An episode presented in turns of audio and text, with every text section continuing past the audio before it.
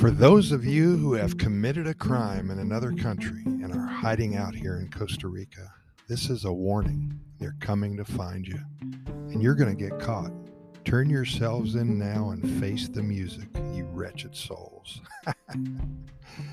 I'm not talking about you, but you know who I'm talking about. Just this past week, a very high profile alleged murderer was captured by the powers that be with an mm-hmm. international arrest warrant for the murder of a cyclist in the United States. Kaitlin Marie Armstrong was arrested on Wednesday by agents of the tourist police in Santa Teresa de Cobano, province of Puntarenas. 34 years old, she's a yoga instructor. She had been on the run for 43 days.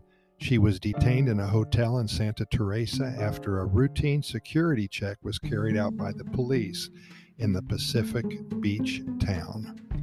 According to CNN, Armstrong mm-hmm. shot to death Anna Moriah Wilson, only 25 years old, on May 11th in Texas, who had previously dated Armstrong's boyfriend. On May 17th, Austin police issued an arrest warrant for Armstrong. A day later, the alleged killer left for Costa Rica. Incredible.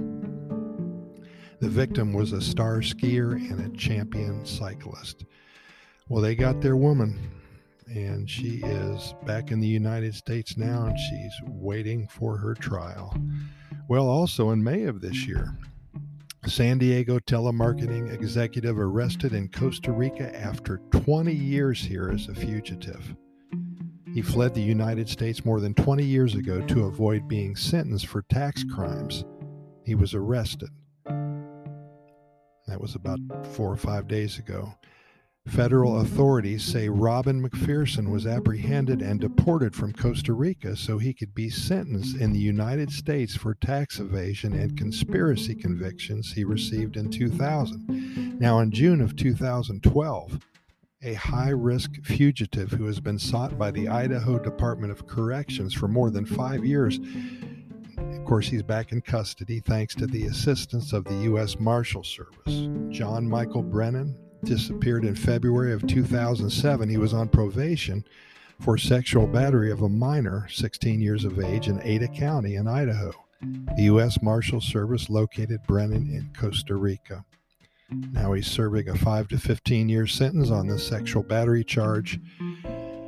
And uh, again, that's another person that thought Costa Rica was God's country and they could live here forever even though they committed a crime mm. somewhere else.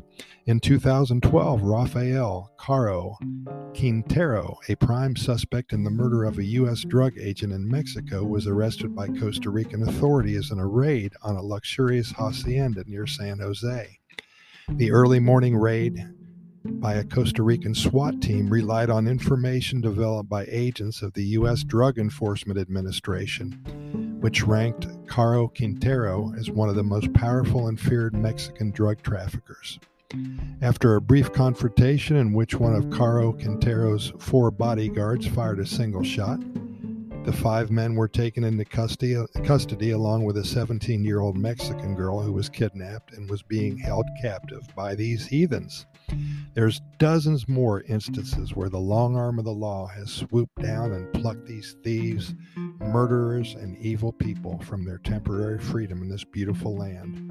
The moral of the story is if you did something bad, don't hide out here. We'll get you. It's just a matter of time. And if you did something good, you're welcome. Go about your business and you can stay here forever. Pura Vida, thanks for listening, and we'll see you tomorrow.